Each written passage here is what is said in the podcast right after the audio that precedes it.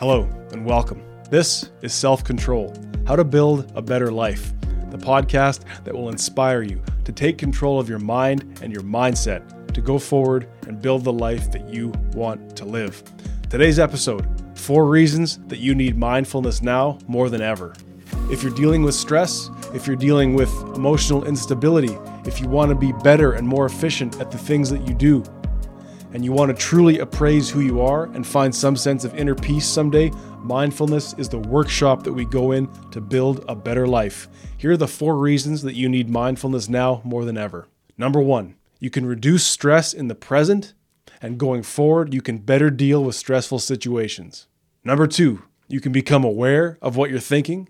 You can prioritize what you need to think about and start to work on not thinking about what doesn't serve you. Number three, Simply put, you become better and more efficient at doing what you do.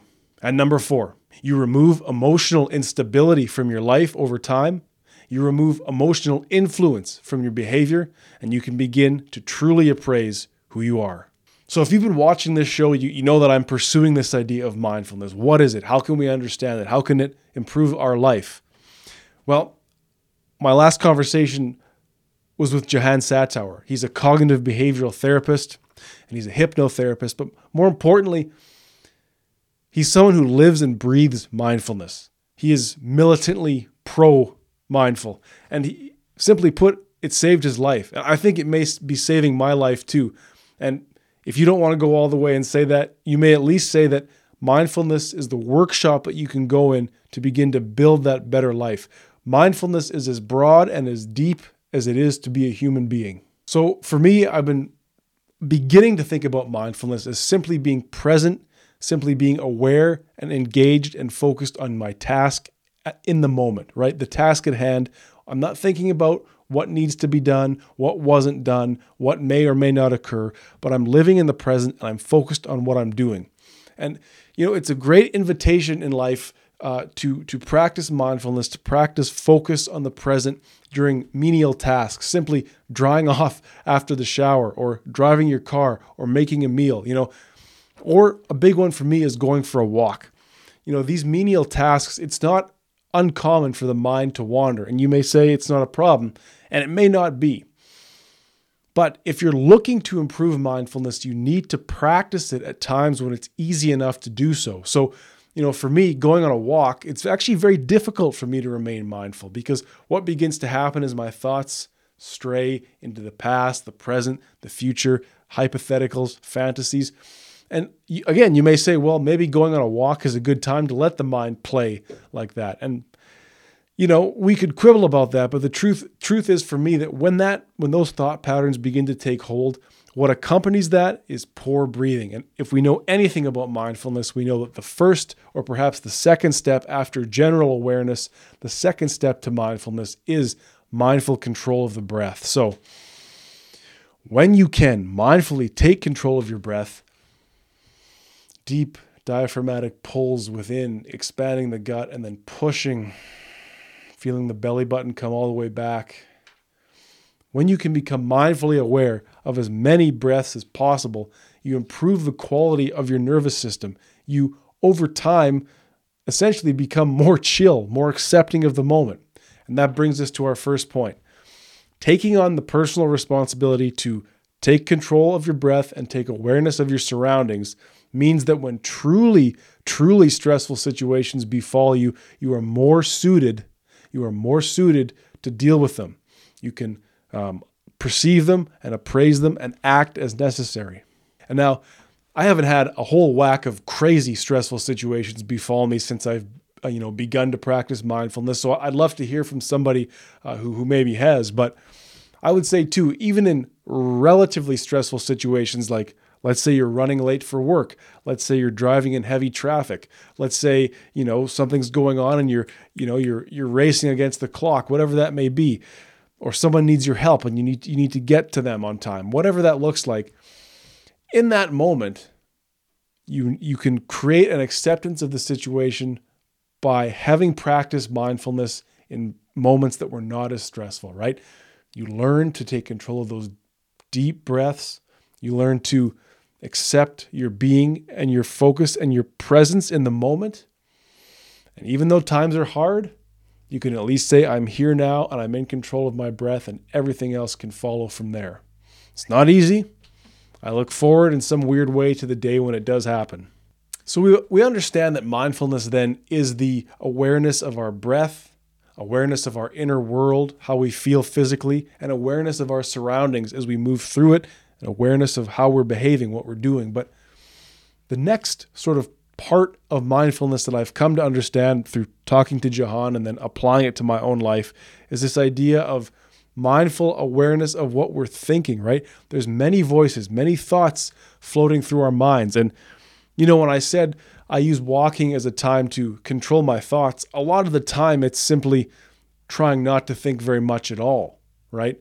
You know, the very basic thoughts of what I see, what I what I feel, where I'm going and the breathing, that is kind of where I'm trying to get to. But in life, let's be honest, we need to be able to think clearly. We need to be able to, in some senses, think a lot sometimes. But that's the curse of being human is that we think a lot.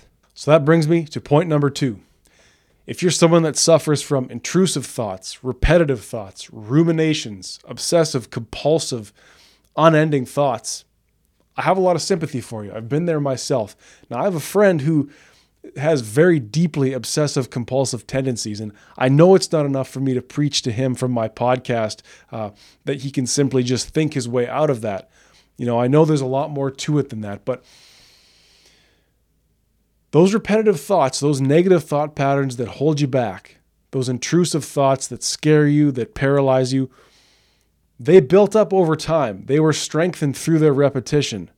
I have to think, and I found this to be true for myself, if you're willing to put in the hard work of repetitively thinking against them, fighting against them, choosing to think the things that will serve you, you can build stronger positive thought patterns through repetition as well. You do not have to wear the label of, I'm an overthinker, I'm obsessive, I'm not in control of my thoughts. You can become in control of your thoughts through mindfulness. By taking control of the breath, calming the nervous system, and becoming aware of the thoughts themselves, right? Just as we need to become aware and accept that we are here in the present moment, we need to become aware of the thoughts that we're thinking. It's not enough just to let them sort of pass. We need to grab hold of them, not be afraid, and begin to assess them. So, again, when you have time to do these sorts of things, right, it may be that you need to make time to go all in on that sort of thinking, meaning when you're meditating or you're journaling. It's a conscious apprehension of what you're thinking and deciding if it's if it serves you. Deciding why you think these things. And again, th- this is a lifelong process, right? But again, if we're talking about living a better life, thinking about our thoughts and choosing to prioritize them and choosing what or what not to think, that's the first step, right? We can think ourselves into misery, we can also think ourselves out. And that's the most beautiful thing I think about mindfulness is that that personal responsibility to go in and say, what am I thinking? Do I need to be thinking that? Is that thought from something that happened years ago relevant? Is that thing that I have to do in three hours? I know how to do it. I know I'm going to be there and do it. Do I need to be thinking about it now? And we, we, we start to see the ways in which anxiety builds, right? Again, if we've lost control of our breathing, we've lost control of our nervous system, and the thoughts begin to creep in, that's a good time to start thinking, I'm thinking too much. Am I breathing properly? And this, I believe, will feed into daily life as well, just as um, practicing mindfulness can improve when you have to face stressful situations. Taking control of your thoughts when you have the time to do so, making it a daily practice, will in fact improve the quality of the things that you do in life. It'll, in some ways, re-infuse the joy of life back into life, right? Like when you're doing the things that you have to do and the things you love to do, right? Exercising, parenting, studying, lovemaking, cooking, all these things that we're blessed to do, we're blessed to be alive and experiencing these moments. Of course, it's incumbent on us, and this is where I failed for many years. It's incumbent upon us to do those things, right? To, to do them wholeheartedly, whole mindedly. Of course, it's not easy. Of course, we want to think about things that might be important in keeping us alive going forward, but if it robs us of the joy of doing these activities, and we're here wondering, how can I live a better life? Let's take the time to practice not thinking so much about what doesn't matter in the moment and engaging with the task at hand. So, this brings me to point number three. When we can mindfully take control of our breathing, thereby calming our nervous system, and we can then begin to become aware of what we're actually thinking, and God willing, over time, we can start to push out the thoughts that we realize don't help, the thoughts that aren't relevant. We can then zero in and become better and more efficient at the things that we are doing. Doesn't that make sense? And I mean, as I say, I fail at this all the time, but when I've had those moments of clarity, you know, when I'm at work doing what I love to do with people that I love, if I'm actually focusing on that, breathing deeply and not thinking about tomorrow, you know, some people might call this being in the zone, then life is so much better. The enjoyment is so much better doing the thing that I am there doing anyway becomes so much better because my mind is there too. I'm not just physically there, I'm mentally all in. And again, I have to say that this is not easy and it's something that I have failed at myself from time to time. But over time, I have found that if I can at least a few times a day take control of that breathing, become aware of the thoughts that I'm thinking, focus in on simply what I have to do that builds a trust with the self. That builds a stronger intuition. I think you'll find that too, that if you can just find once a day that moment to say, hey, how's my breathing? What am I really thinking about? And what am I doing here? You then you begin to in some ways have a conversation with yourself, you know, consciously looking at the actions that you do and you know maybe all of this is self-evident but Again, if you're here believing that better is possible for yourself, this is what we're talking about. We're talking about control of the self, but we're talking about knowing the self.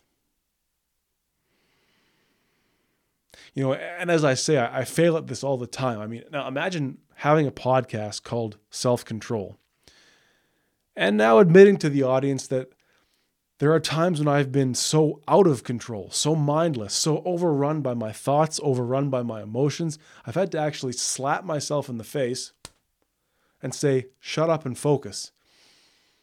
Now, I don't recommend it. I don't know that that's sustainable long term. But I can tell you it does work. So maybe for yourself, before it comes to that, you can do that without the corporal punishment you can, in the moment, say, How's my breathing? What am I thinking about? And what am I doing here? So, the final step in this process, then, as Jahan uh, so, so graciously walked us through, is that as we begin our journey towards mindfulness or our journey of mindfulness, we begin to see how our expectations, our judgments, our beliefs of how the world should be, how the world ought to be, how things could have been, we begin to see how that clouds our self knowing, how that prevents us from being engaged and being in, being in enjoyment of life, being grateful for life. Which brings me to my fourth point. The fourth reason that you need mindfulness now more than ever is that you can begin the process of removing emotional influence over your life. Okay, so Jahan laid it out. I'm living it as best I can. I want to hear from you let me tell you if you can mindfully take control of your breathing, become aware of what you're thinking, and focus in on what you're doing, the idea here is that you begin over time to realize how your refusal beforehand to engage with the world outside led to feelings of entitlement, of expectation, of judgment, right? There's a separation there because we're not home in ourself. We're, we're elsewhere. So we begin to develop ways of thinking that serve our ego. And when beliefs about how things should be, not how things are, beliefs about what we expect versus what we actually have, beliefs about how someone should act versus how they actually do act, we, we build something of a, of a fantasy life. We begin to, to sort of disassociate in a way from, from reality and from ourself. And that leads to, of course, emotional reaction. Think about that. If you believe that things should be a certain way and they aren't, that dissatisfaction is no doubt going to feed back into negative emotion. And a lot of people, myself included, have at times felt overrun by their emotions, out of control of their emotions. Emotions so powerful I can't seem to get around them. Well, the truth is, if it's come to that, you should have started mindfulness yesterday. But perhaps the best time to start mindfulness, if not yesterday, is today. You can take control of those emotions. You can begin to see the world rationally. You can begin to be grateful and accept the present moment, engage with the present moment, feet on the ground rather than head in the clouds, if you like, through taking that first step of breathing, the next step of checking in with your thoughts, then zeroing in, focusing on the task at hand, which you'll no doubt be better at now because you're focused, your mind is clear. And maybe someday we can truly come to know ourselves through mindfulness when we remove our expectations and our negative emotions surrounding how we think things ought to be and develop a gratitude for how things are. I'm on my way there, I think. I might make it before 80. If you're there, please let me know. Get in touch on Facebook. And please check out part one of my conversation with Jehan Satower. There's much more on mindfulness. Part two will be out on the 27th of February. We talk about personal responsibility, some more talk on mindfulness, this idea that we have what we need inside us to live a better life. But what is required is the hard inner work. It's not searching outside, I've found but it's taking control of all that we've been given to start with. Why worry about controlling what's outside you if you haven't quite developed control of what's going on right here inside you? And that's what mindfulness is it's that invitation to control, mastering the mind. And if you're looking for a better life, I, I truly believe that mindfulness is the workshop where you'll build it. So, again, the four reasons that you need mindfulness now more than ever you can reduce stress immediately in the present and going forward become less stressed out generally, and begin to process and live through stressful situations better. Number two, you become more aware of what you're thinking. You're able to prioritize what you need to think about and begin the long, arduous task of pushing out the intrusive thoughts that don't serve you. But again, once you're in control of the breathing, those thoughts order themselves and it becomes easy to see what's what's helping and what's not. Number 3, the beauty of all this, you become better and more efficient at what you do. You've taken control of your breath. You've begun to simplify your thought process. You can now focus in on what the task at hand is and do a much better job at it. Number four, removing emotional instability from your life, removing emotional influence from your life, being able to get a handle on those tough emotions, control them. And then realize how they are so much influenced by beliefs about how things should be entitlement, expectations, judgment. A world that you've created in here that in no way really represents the world outside. We can begin to rationally appraise ourselves and the world when we can control those emotions. And it all starts with breathing. It's so simple. Four steps towards living a better life, right there. I guess I got to go get to work myself. And until then, and until I speak with you again, please remember that better is possible.